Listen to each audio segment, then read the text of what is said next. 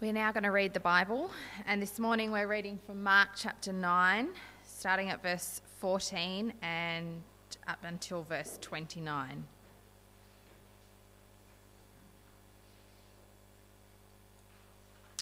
Mark 9 from verse 14. When they came to the other disciples, they saw a large crowd around them and the teachers of the law arguing with them. As soon as all the people saw Jesus, they were overwhelmed with wonder and ran to greet him.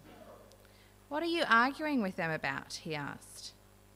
A man in the crowd answered, Teacher, I brought you my son, who is possessed by a spirit that has robbed him of speech. Whenever it seizes him, it throws him to the ground. He foams at the mouth, gnashes his teeth, and becomes rigid. I asked your disciples to drive out the spirit, but they could not. O unbelieving generation, Jesus replied, How long shall I stay with you? How long shall I put up with you? Bring the boy to me. So they brought him. When the spirit saw Jesus, it immediately threw the boy into a convulsion. He fell to the ground and rolled around, foaming at the mouth. Jesus asked the boy's father, how long has he been like this? From childhood, he answered. It has often thrown him into the fire or water to kill him. But if you can do anything, take pity on us and help us. If you can, said Jesus, everything is possible for him who believes. Immediately, the boy's father exclaimed, I do believe. Help me overcome my unbelief. When Jesus saw that a crowd was running to the scene, he rebuked the evil spirit. You deaf and mute spirit, he said, I command you, come out of him and never enter him again. The spirit shrieked, convulsed him violently, and came out. The boy looked so much like a corpse that many said, He's dead. But Jesus took him by the hand and lifted him to his feet, and he stood up. After Jesus had gone indoors, his disciples asked him privately, Why couldn't we drive it out? He replied, This kind can come out only by prayer.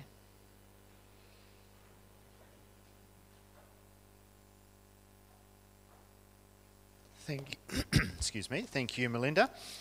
Uh, keep your Bibles open. Uh, there's obviously some strange and unusual details in this story. There's some confusing and challenging things.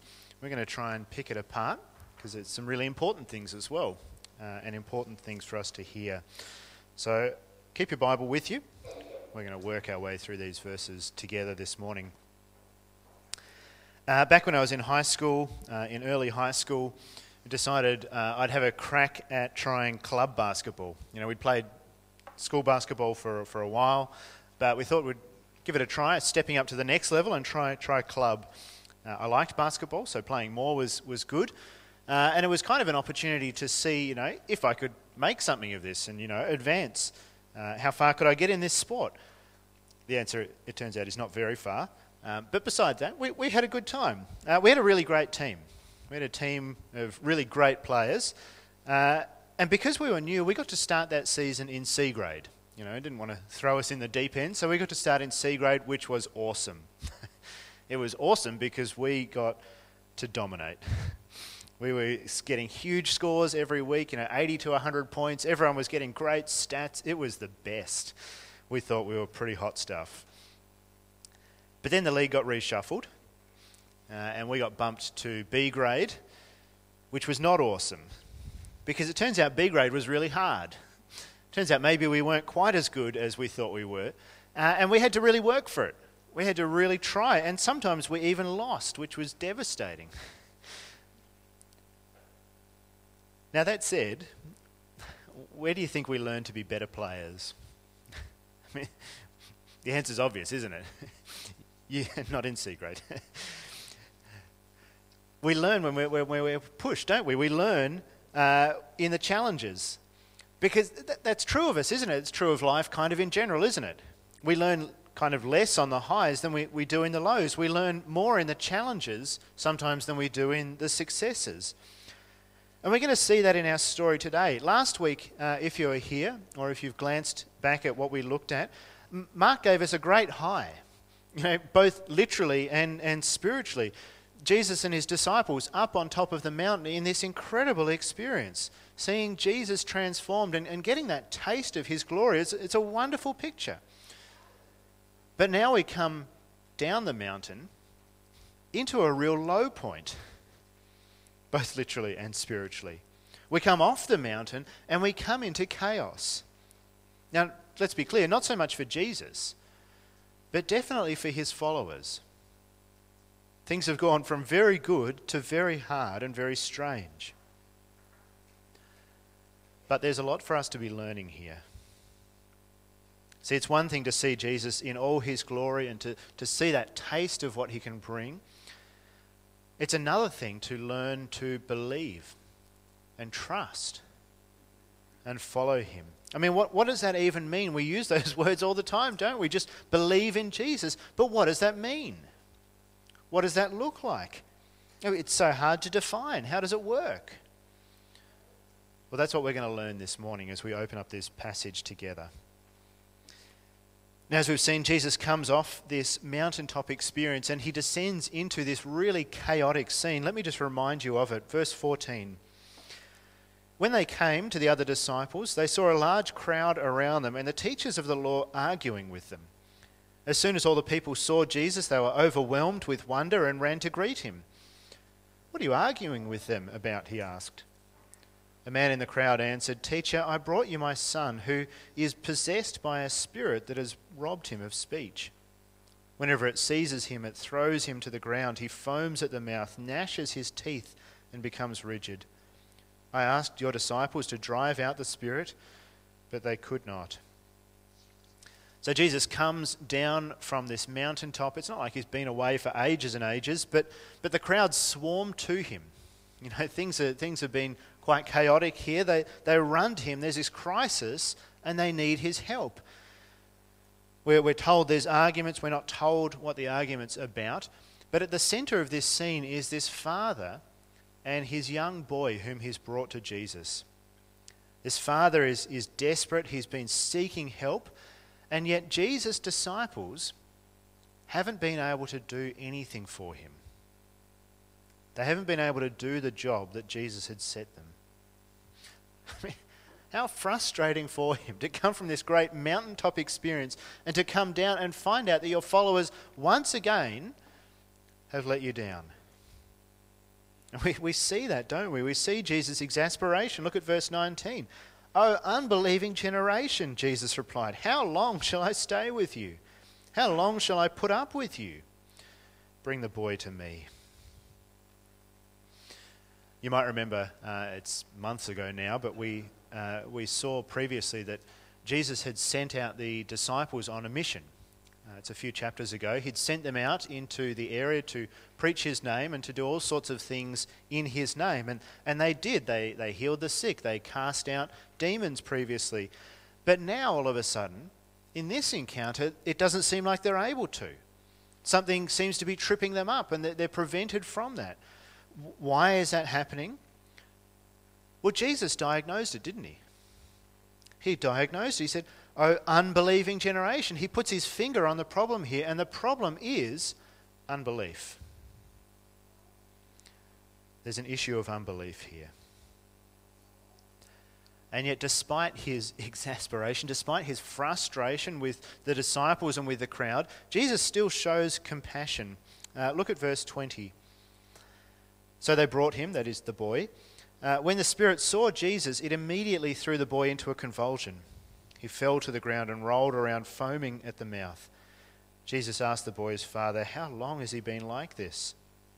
From childhood, he answered. It has often thrown him into fire or water to kill him. But if you can do anything, take pity on us and help us. See, despite Jesus' frustration, he still sees the desperate need here. You know, picture this poor father with this, this boy suffering in this way. Jesus wants to hear, he wants to know. But the crux is in what the father says to him. Did you I don't know if you saw it there as we read it. The father says, if you can. He's brought, it to the, brought his son to the disciples, and the disciples couldn't do anything. And so he turns to Jesus now, if you can. Can you, Jesus? This is what Jesus says, verse 23. If you can, said Jesus, everything is possible for him who believes. Immediately the boy's father exclaimed, I do believe. Help me overcome my unbelief. You know, you, you almost hear Jesus' frustration growing. If you can, what, what are you talking about? Have you seen what I've done? Of course I can. Everything, in fact, is possible for him who believes. And that's it right there, isn't it? That's, that's the center of this story. Everything is possible for him who believes. Everything is possible for him who believes. We need to delve into that because that is a, a wonderful thing and a dangerous thing. There's a trap here, isn't there? There's a trap for us. Uh, we can easily hear everything is possible and think, wow, that, that's, that's awesome, you know, belief or, or lack thereof. Uh, that can create or prevent anything that we want. You know, if I just believe, then, then anything is possible. How amazing is this that Jesus is saying? You know, we, we read in one of the other Gospels, Jesus says to his disciples, uh, If you have faith the size of a mustard seed, you can tell this tree to uproot itself and throw itself in the ocean. And, you know, we, we think we'd never ask for that. that. That's quite strange. But, but we think, well, if that's what faith the size of a mustard seed can do, you know, imagine, imagine if I had faith the size of a mango seed, a mango pip. You know, imagine what we could do then. But that's missing the point of what Jesus is saying. See, Jesus is telling us this. Jesus is, is not making a point that, that you know, faith could do whatever it wants if there's just a sufficient quantity of faith. No, it's not the point that, you know, more faith gets better or more things. That's not what Jesus is saying at all. The point is, everything is possible for him who believes. Not by the size of that belief, not by the strength of that belief, but by the strength of the one believed in. He who believes in Jesus can receive anything from Jesus. It's not the power of the faith that matters, it's the object of the faith that counts. It's not the power of the faith that matters, it's the object of faith that counts. Uh, maybe you can think of it like this. Two people come into our church service this morning. They say hi at the door. They comment on Steve's terrible tie. Uh, they sanitize their hands. They sign in. And because they're doing the right thing, they move through and they come to the main church building and decide they need to find a chair. Now, both of them see these plastic chairs. They're not terribly impressed, but they understand COVID, so we don't do things quite like we might normally do. One of them sees the chairs and thinks, they look kind of fragile. You know, I'm not the, I'm not the biggest guy, but I just don't know if that chair is going to hold me. I'm worried that if I sit on that chair, it's going to break. Now, the other one looks at a chair and says, Yeah, those chairs are fine. Look, they've been used for ages, not a problem. They're going to be all right. But of course, there's people lining up behind them by now as they dilly dally around in the doorway, and so they have to find their place, and they do. Uh, one very fearful, one very confident, they go and find their chair. One very cautiously lowers himself down, the other very confidently lowers himself down. And here's the question Who falls on the ground? the answer is no one, isn't it? Neither of them fall on the ground, unless they miss the chair, but that's a different story altogether. Neither of them fall on the ground. Whose chair holds them? Well, of, of course, it's both, isn't it? It's not your confidence in the chair that makes it able to hold you up. The strength of the chair is perfectly adequate, by the way. Whether your belief in that chair is strong or whether it's weak, the chair is still capable of holding you. It's that the chair is still strong. And that's Jesus' point here. It's the object of that belief, it's the object of that faith that counts. Belief, not its size, not its strength, but simply belief. Now, the, the Father's words here are great, aren't they? I, I do believe, help my unbelief. And Jesus does. Verse 25. When Jesus saw that a crowd was running to the scene, he rebuked the evil spirit. You deaf and mute spirit, he said, I command you, come out of him and never enter him again. The spirit shrieked, convulsed him violently, and came out. The boy looked so much like a corpse that many said, He's dead.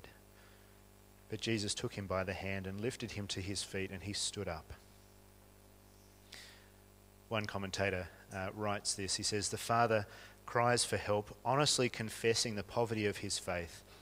And Jesus answers, Not according to the poverty of the man's faith, but according to the riches of his grace. And, and that's the key, isn't it?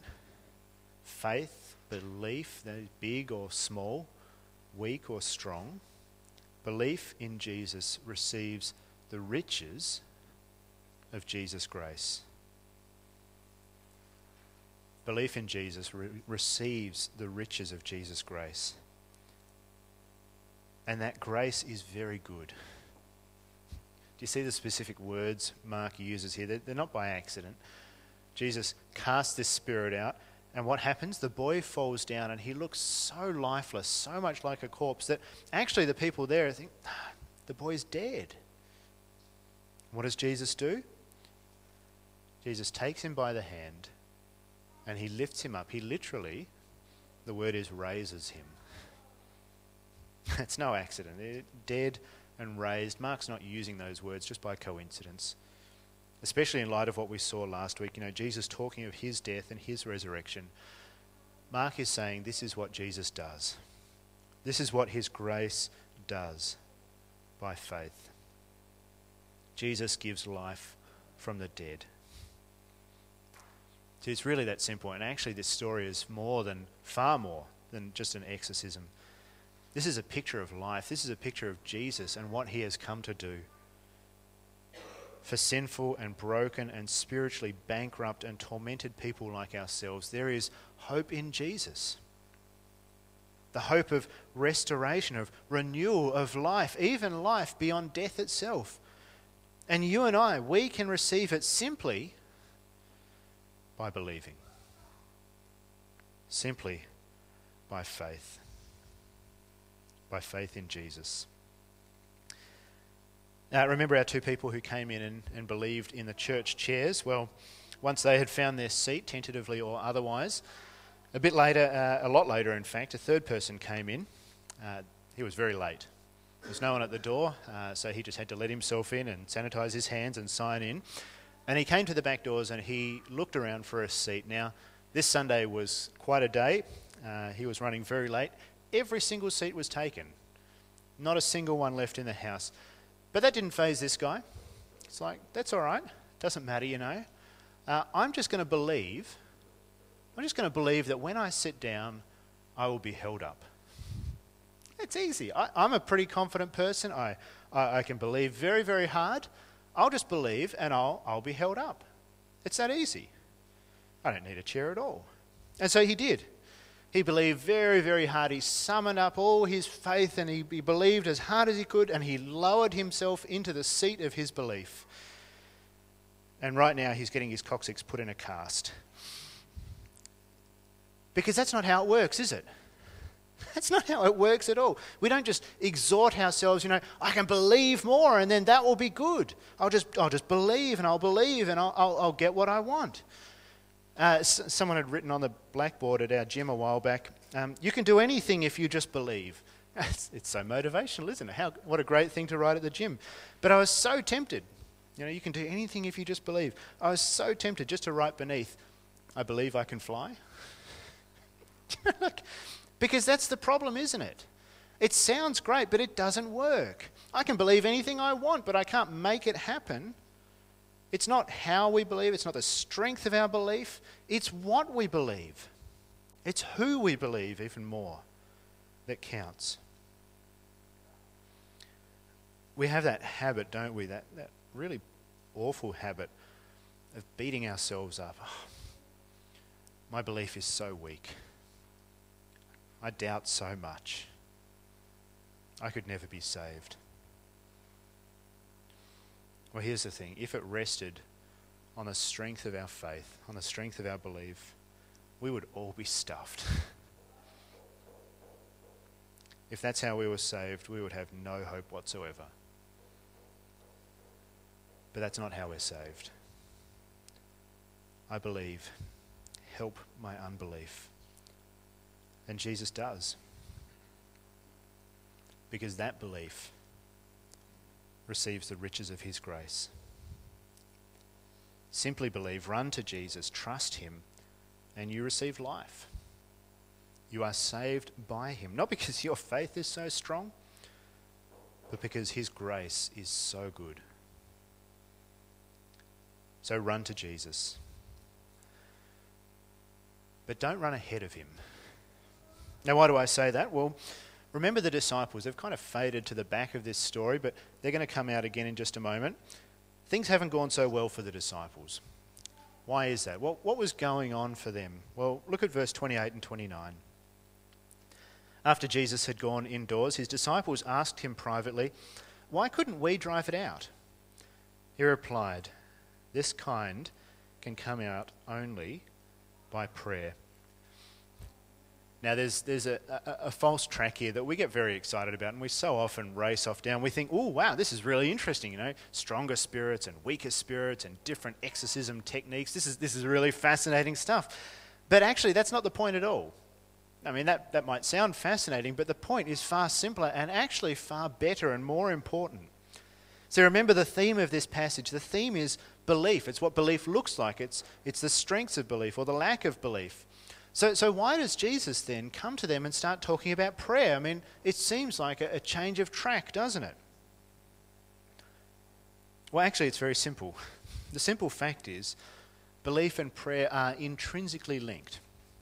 Um, I, I, found this quote from one writer really, really helpful in, in bringing that to mind.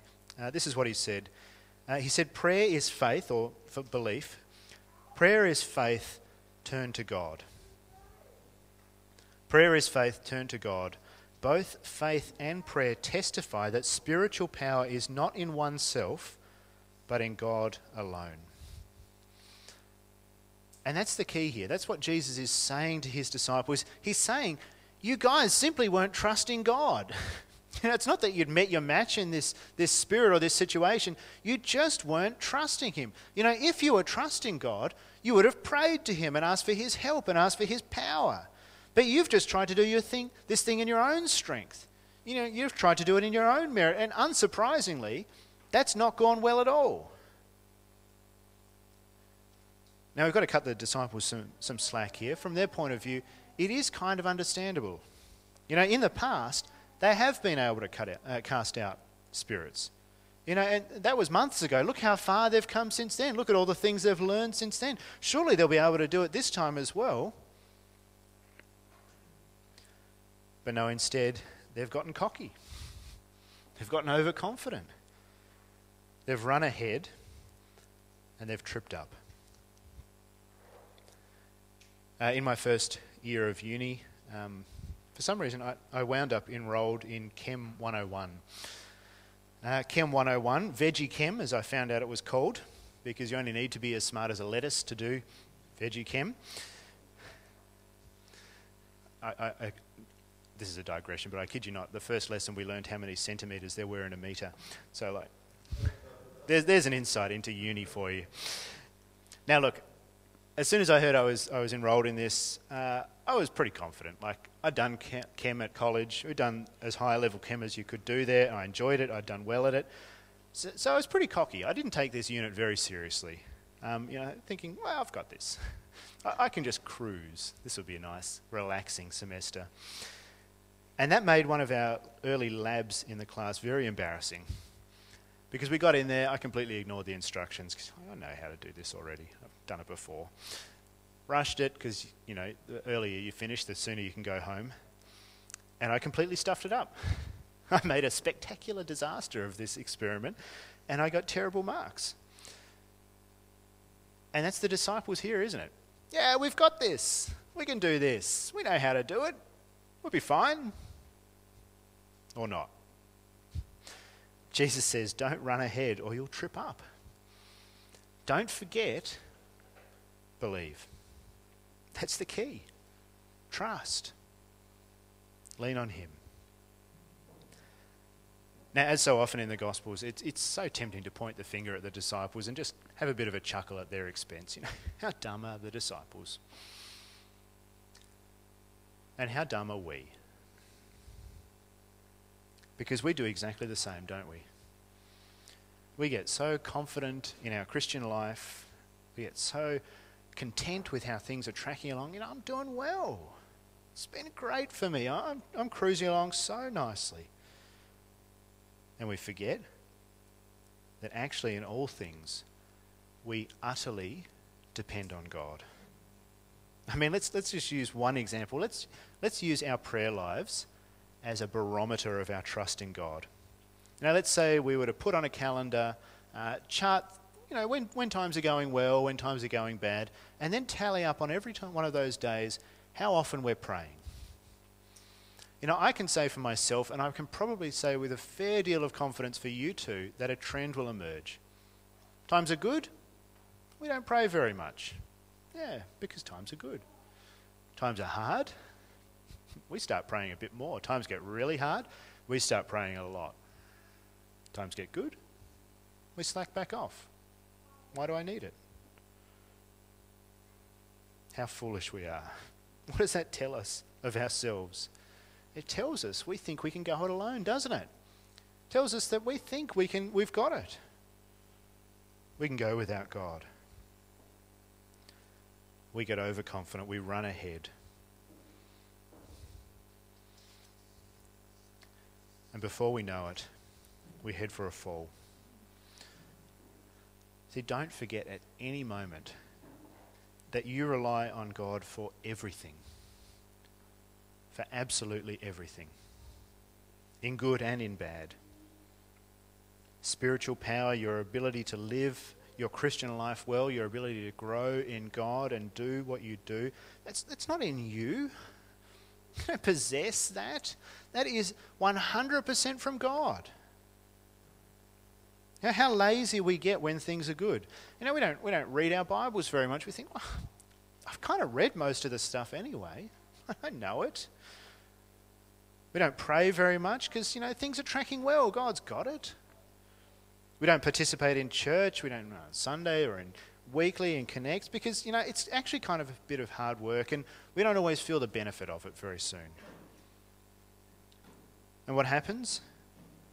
the pinch comes, the crisis hits, and we find out that our spiritual reserves are empty. We've got nothing.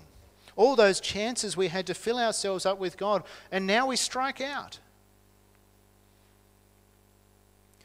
Yes, when it comes to being saved, weak belief is enough. Because Jesus is enough.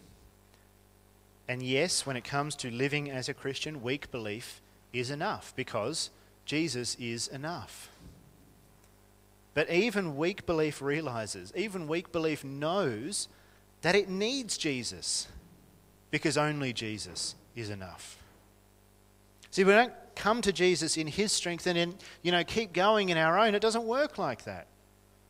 Instead, the Christian life is constant and humble and patient reliance on God in utterly everything. You know, it's not flashy, it's not spectacular or noteworthy. It's quiet and it's small and it's humble. And yet powerful because God is powerful. You know, I think sometimes we, we, we have this tendency to look at you know the heroes of our faith. Maybe people we've known or maybe famous people you know i don't know who your heroes are but like the luther and the calvin and the, the spurgeon and lloyd jones and all, the, all these great christians. And we, we see all the amazing things that they've done. We see incredible deeds and inc- incredible ministries and, and, and lives. And we think wow what, what sort of people they were. Look at their faith how strong and wonderful it was. It helped them achieve all this stuff. And yet actually they weren't special at all. Sorry to destroy your, you know, hero worship, but they weren't special at all. If you read stories of their life, if you see how they lived, all that they actually did was trust God. Nothing more than you're being asked to do right now. In their own time, in their own place, they relied on God. They simply believed Him. And they lived in that belief. And so are you called to do. Believe and live in that belief. Just believe. It's not a ticket to getting whatever you wanted. It's not how God works. But it is how we live. And it is how we have life.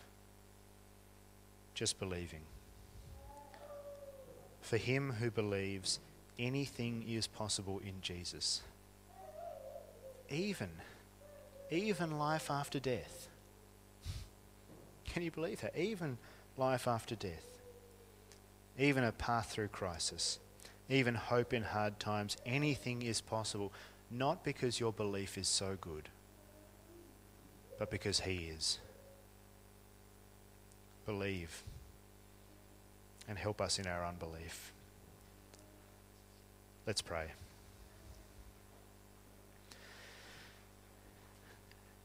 Heavenly Father, we, we thank you for your sheer goodness to us. That even in the poverty and weakness of our belief, you show the immeasurable riches of your grace in Jesus. For you take pity on us.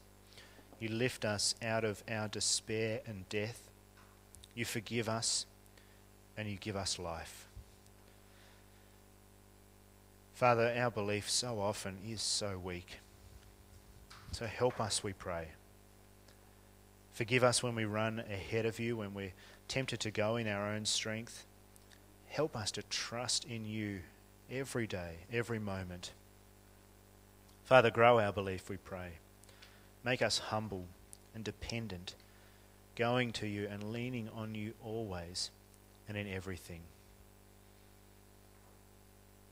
Father, we pray this in Jesus' name. Amen.